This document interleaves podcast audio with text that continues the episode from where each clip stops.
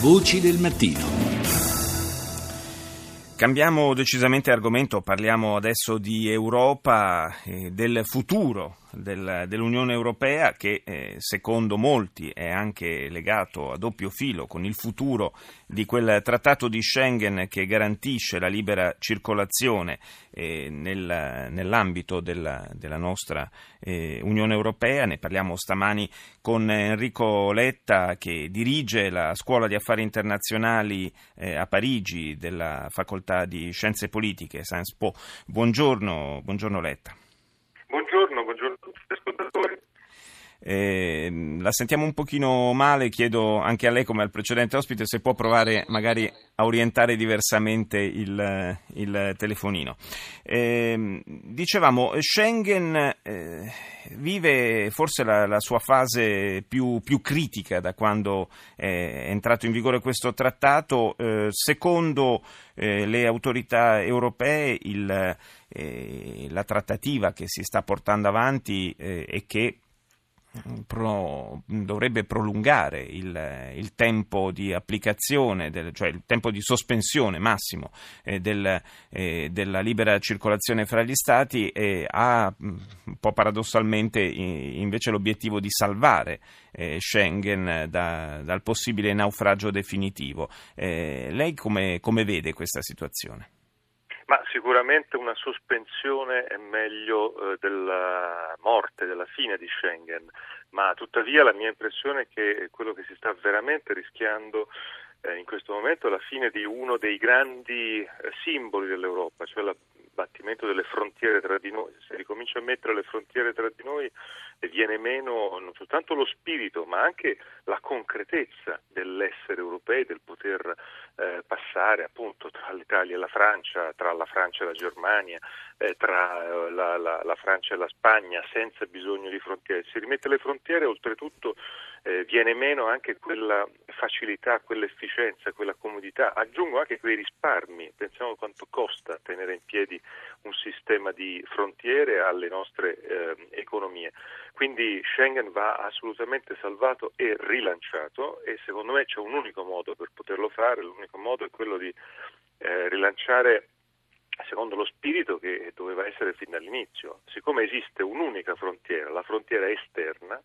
per salvare le frontiere interne, quindi per mantenere eh, l'assenza di frontiere all'interno dei paesi, cosa che è utile e comoda per tutti noi, c'è bisogno di rendere sicura la frontiera esterna dell'Unione. Per rendere sicura questa frontiera esterna l'unica è creare un eh, corpo efficiente di polizia frontaliera esterno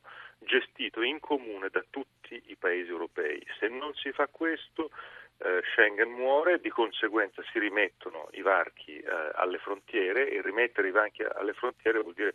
buttare via quella grande, grande conquista che è stata appunto l'eliminazione delle frontiere interne all'Unione. Però bisogna poi anche de- capire che cosa questo corpo di polizia di frontiera eh, verrà chiamato a fare, nel senso che eh, rafforzare eh, le frontiere esterne eh, significa o eh, riprendere la, l'antica pratica dei respingimenti o eh, fare in modo che poi eh, la, l'attività di eh, selezione, smistamento che dovrebbe svolgere questo corpo di polizia di frontiera eh, abbia, possa contare su dei meccanismi di ridistribuzione interni all'Unione Europea che molti paesi non sembrano disposti ad accettare. infatti attorno a questo corpo di polizia, di polizia di frontiera dovrebbero esserci regole nuove dovrebbe esserci un funzionamento degli hotspots, cioè di questi centri eh, di smistamento, accoglienza e, e, selezione rispetto alle richieste dei rifugiati eh, da svolgere appunto eh, alla frontiera e subito fuori dalla frontiera e poi dovrebbe esserci quello che è mancato in tutti questi anni, cioè una vera politica europea sul Mediterraneo in cui tutti i paesi europei si impegnano ad aiutare seriamente i paesi eh, africani e paesi del, soprattutto i paesi dell'Africa del Nord, perché fino ad oggi quello che è mancato completamente è stata la comprensione che con questi dislivelli di ricchezza tra un'Europa ricca un'Africa, soprattutto un'Africa del Nord un'Africa subsahariana, eh, sui livelli sotto la soglia della sussistenza,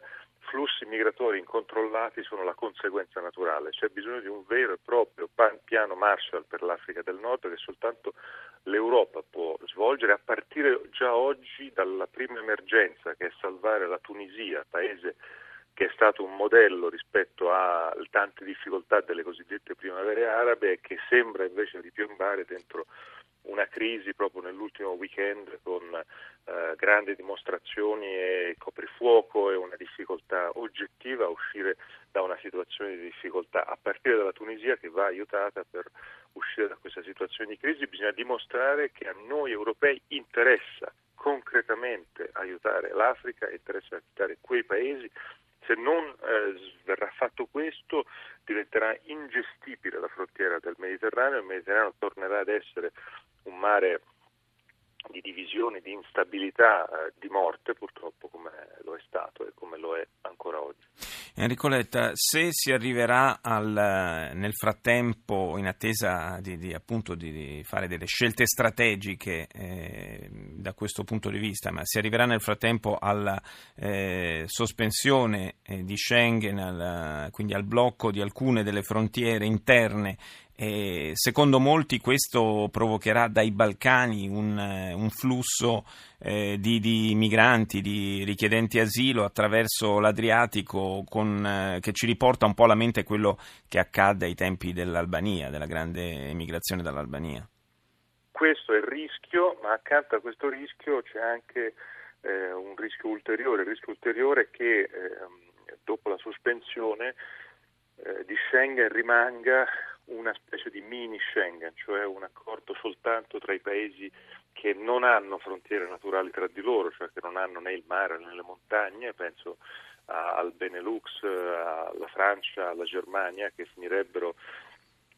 per ricreare una mini Schengen tra di loro, cioè a, eliminare le frontiere tra di loro, mini Schengen dalla quale verrebbero escluse eh, l'Italia, la Grecia, cioè i paesi più complessi dal punto di vista della frontiera geografica. È un rischio altissimo che corriamo, eh, anzi secondo me è in questo momento il rischio più grande come Italia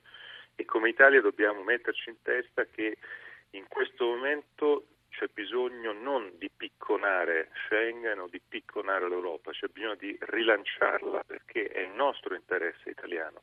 che l'Europa funzioni, non è che dobbiamo godere del fatto che l'Europa è in crisi, se l'Europa è in crisi per noi Italia è peggio, non è meglio. E questo vuol dire che noi dovremmo essere quelli per esempio che lanciano questa e poi perseguono con forte leadership questa idea di un corpo di, fu- di polizia frontaliero comune tra tutti i paesi europei che gestisca eh, i centri di accoglienza, selezioni e sia quindi in grado poi accanto ai cambiamenti di trattato, al fatto di avere delle regole eh, differenti che distinguono per esempio tra rifugiati e migranti per ragioni economiche e che siano in grado di gestire eh, le necessità di accoglienza accanto quell'aiuto ai rifugiati, ai migranti nei paesi da dove vengono che fino ad oggi è mancato e quindi col grande aiuto sul Mediterraneo e sull'Africa del Nord che è la vera priorità che oggi dovremmo avere davanti.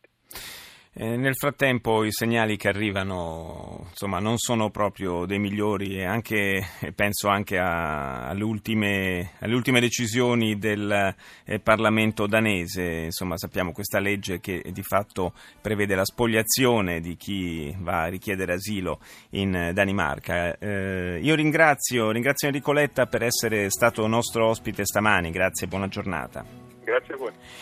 Ora la linea va al GR1 condotto da Guidardone, noi ci sentiamo più tardi. Voci del mattino.